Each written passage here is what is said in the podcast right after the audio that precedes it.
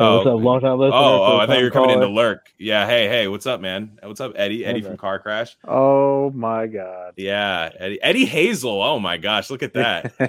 oh my god. He died a long time ago, but did he? You know, oh, like no one ever really does. Yeah, no one ever. Well, I, I was, I was gonna, I, I was in the middle of a story, and I'll be happy to. I, I had just gotten started with it. Uh, no, go for it. Yeah, go no, for it. this this guy at my well, I want you to hear it. Um, this is to be good. This guy at my work got stuck in a porta potty because he was too fat. Um, I'm on that so- level right now. so yeah, so he got in and turned. What he did was he turned and got wedged. He got turned like or turned around, Ah. wedged. The the the toilet paper dispenser kind of pops out a little bit, so it's like I think he got wedged in there. So you might be asking, how did he get out?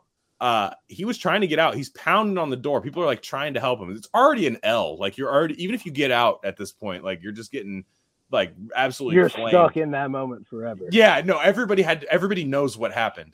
And uh so all of a sudden, it's kind of like the kid in the Christmas story that like licked the pole and got fucking stuck. You know, it's like this is a big spectacle.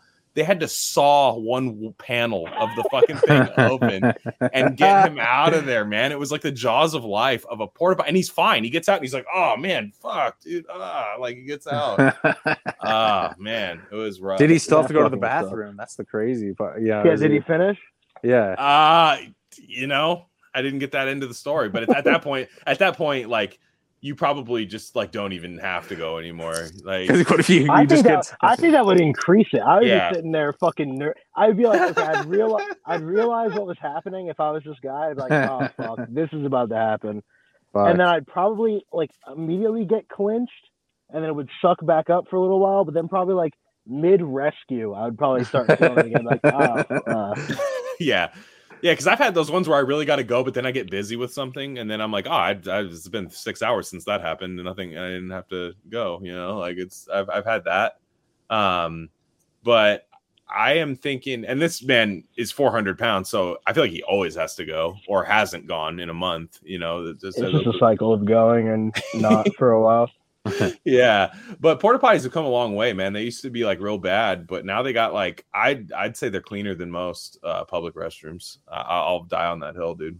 Yeah, if there's a lot of traffic, especially if I don't I don't know what kind of job site you're on, but I'd imagine they're at least relatively well kept because they're actually being used. And people like, if something's wrong, people be like, yeah, this is unusable.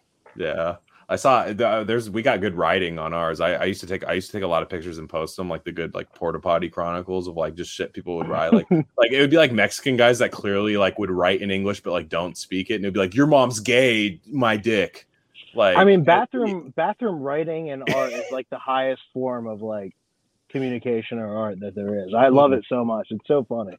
Just imagining the things that you see and then imagining the guy who was like, This is what I need to express Yeah. right now. yeah. yeah I one, one guy wrote just the phoenix lights dot dot dot one- one time i was like Yo, that was me, dude. that. That was I for s- sure me, dude. I was like, yeah the phoenix was- like, yeah. was just like think Yeah. about it man yeah Yeah. that's all I don't mean to hijack either, but I got a um a burning story on my. If we're talking I'd work love to hear stories, it. I've got Mhm. one. I was gonna save for the episode of car crashes. nope weekend, let's let's hear it it's on my heart right now. I gotta Mhm. tell it. Please. So the um I'm working at my old uh part time job right now because laid off from my um recent full time job. right So I go. There's a bus that takes you in and out of the area. It's like a little trolley. and I often just walk. I'll just throw the headphones on when I'm leaving work. Just won't even worry about it. I'll just throw on some music and just walk out. It's like a maybe five to seven minute walk.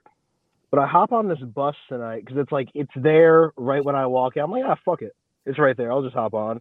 It's usually a hassle, but since it was right there, I'm like, all right, let's do it. I get on. Every single person on the bus is black. You just listened to a preview of one of our premium episodes. And to get access to the full thing, you got to be a paid subscriber to the Rare Candy Substack. That's rarecandy.substack.com. It's only $5 a month or 55 for the whole year. You get one month free if you do the whole year. You get access to premium Rare Candy episodes, my podcast, The Glen Word, and whatever the hell else we want to charge people for. Uh, again, that's rarecandy.substack.com. Thanks again.